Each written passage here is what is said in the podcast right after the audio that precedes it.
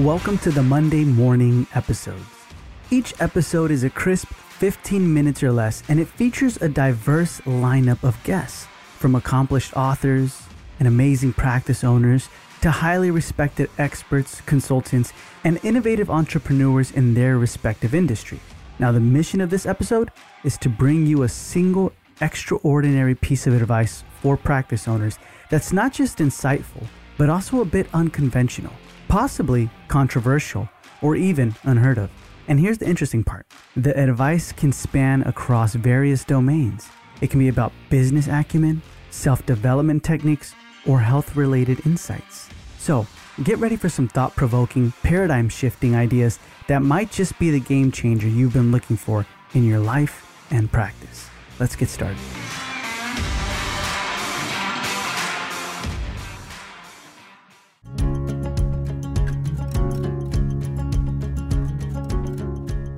Are you ready to let cutting edge technology redefine excellence in your dental practice?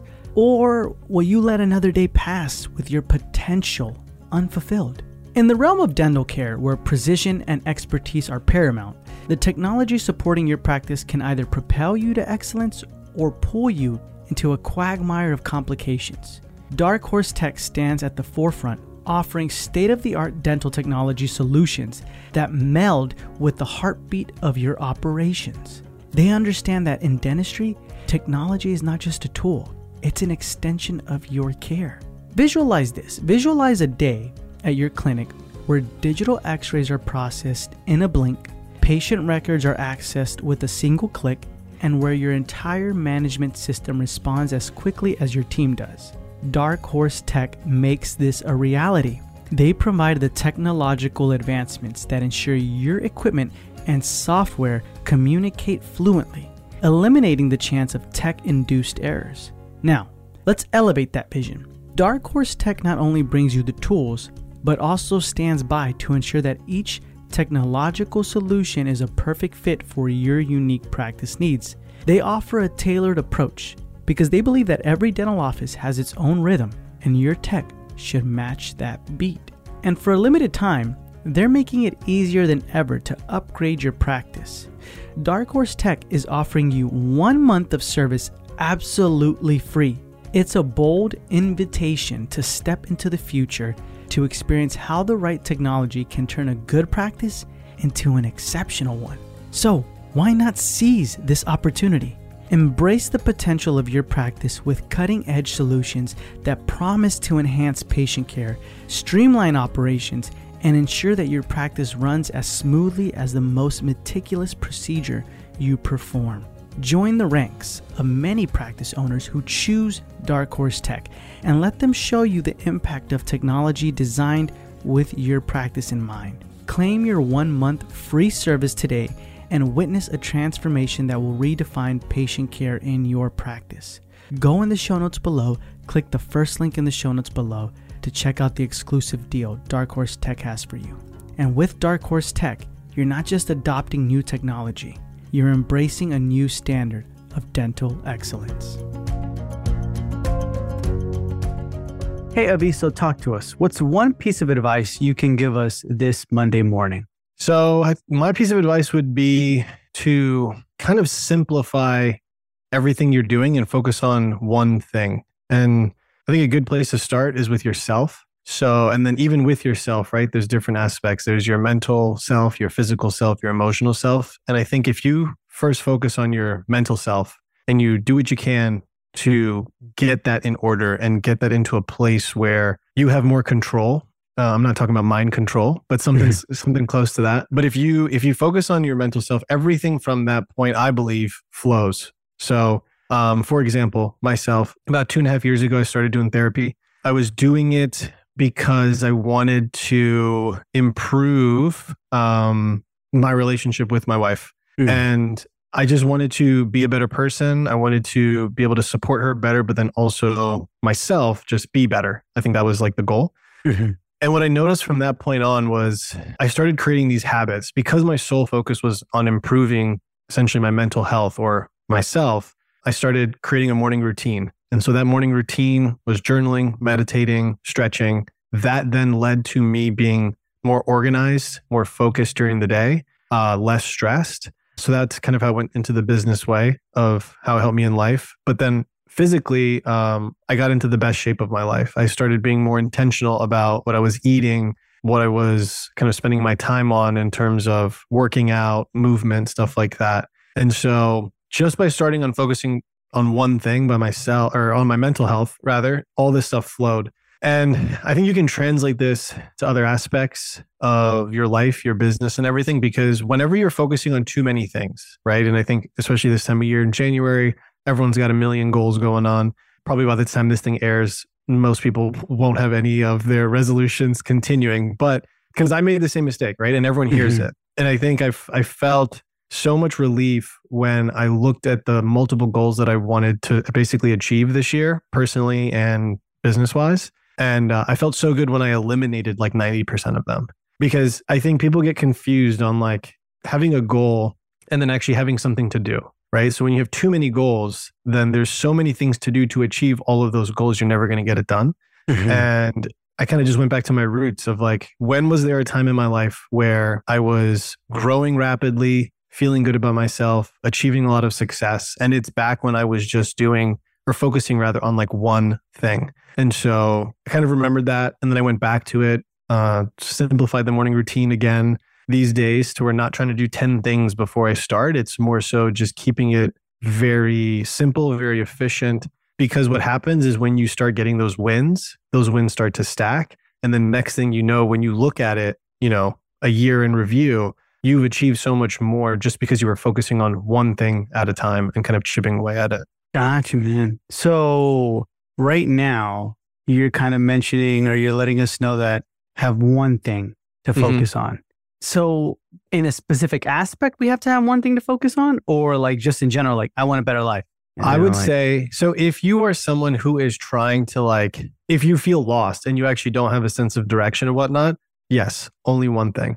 Because what's going to happen is you're going to pour, you know, you're going to pour more resources, more time into that one thing, your one big thing. And then from that, other things will flow.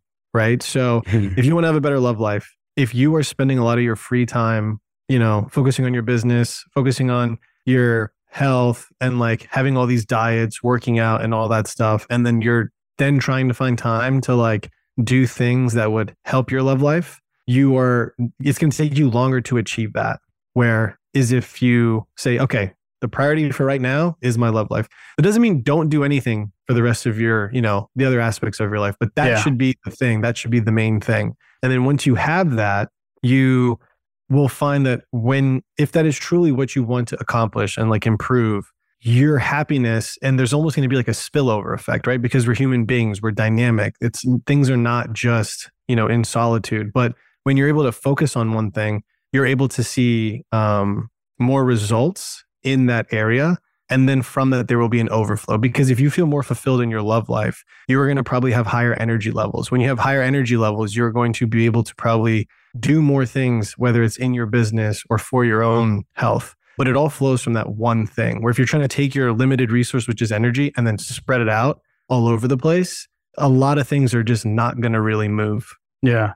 Could I ask this this year? Like, what is it you're the thing you're focusing on? So it's right now, it is, I'm doing it kind of in in chapters or phases. So we're expecting our first kid in two months. Oh, nice. Okay. Yeah. So I know that's gonna be a huge change.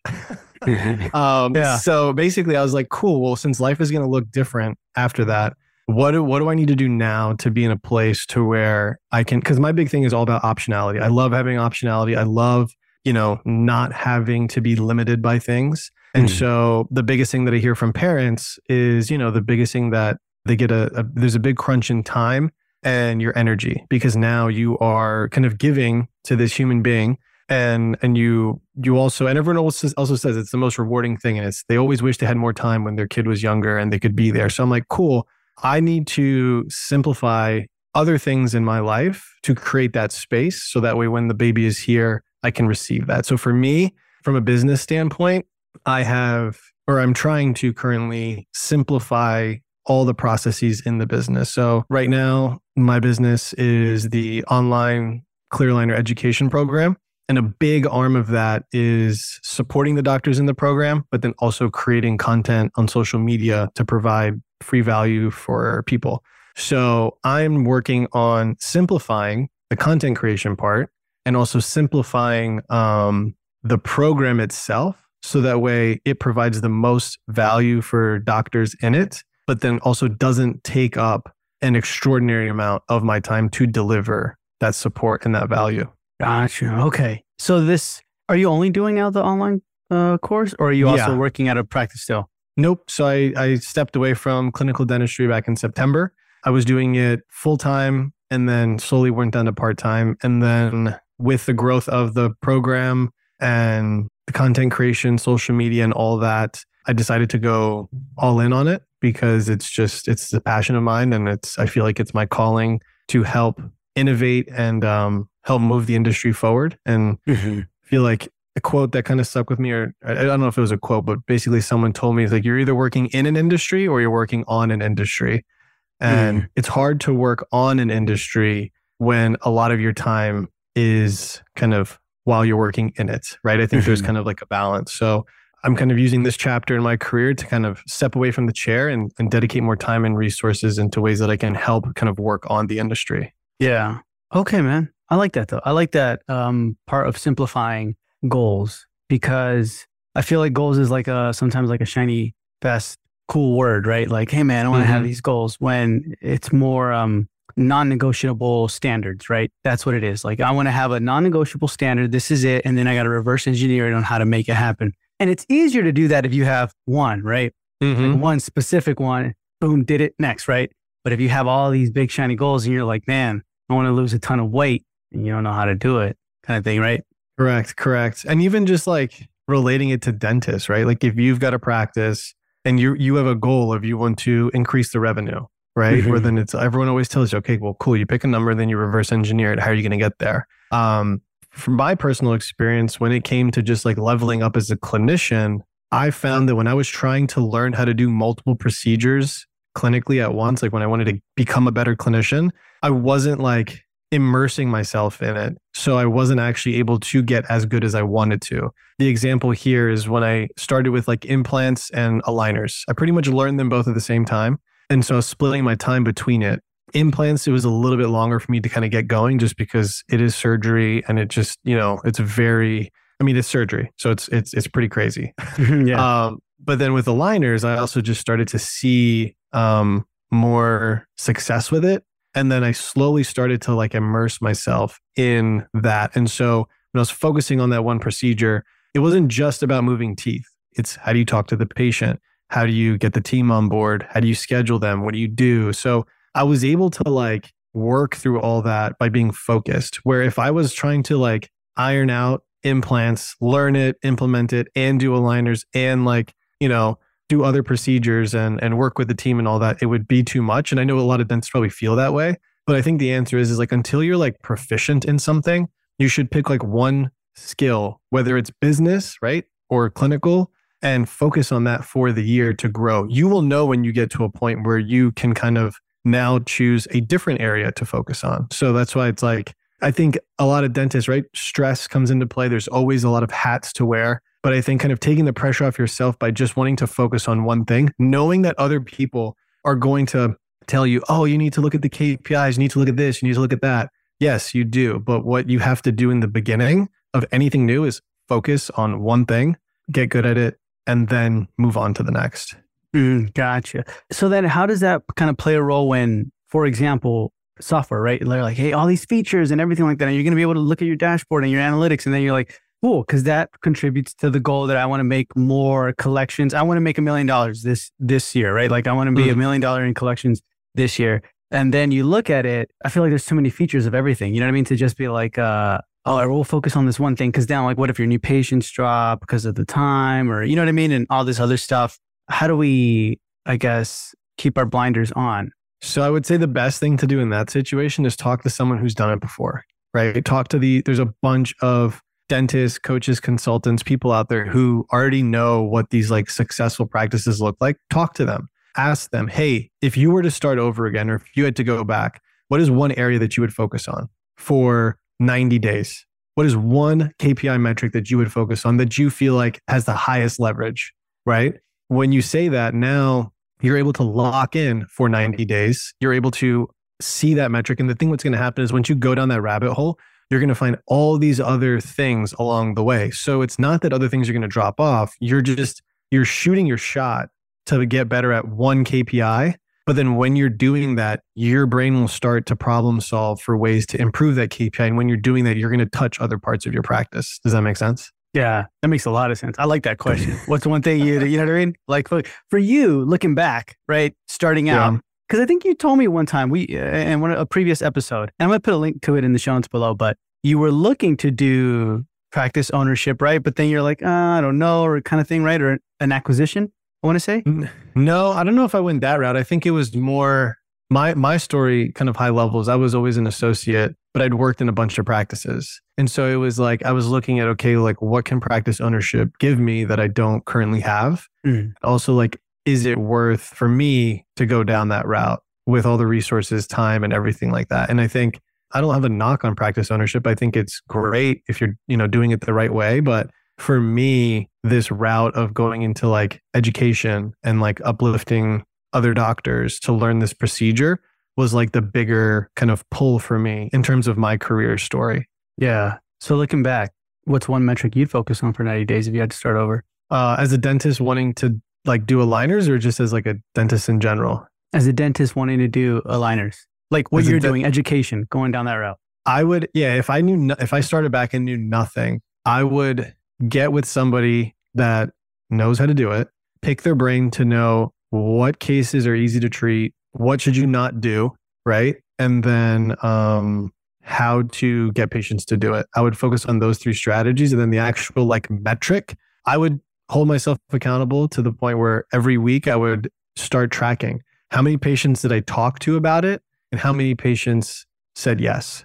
Like very simple. And then I guess over time I would see like how many patients on average am I talking to a week? How many are saying yes? And then from there, try to figure out, okay, why aren't they saying yes? Or how can we get more patients to say yes? Or how can I talk to more patients? You know, like mm-hmm. that's how I would do it. But how many people I talked to and how many people said yes would probably be the two metrics I'd focus on.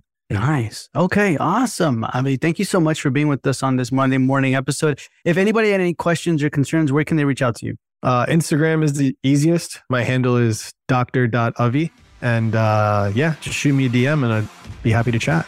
Awesome. So that's going to be in the show notes below. And Avi, thank you for being with me on this Monday morning episode. Thanks, Michael.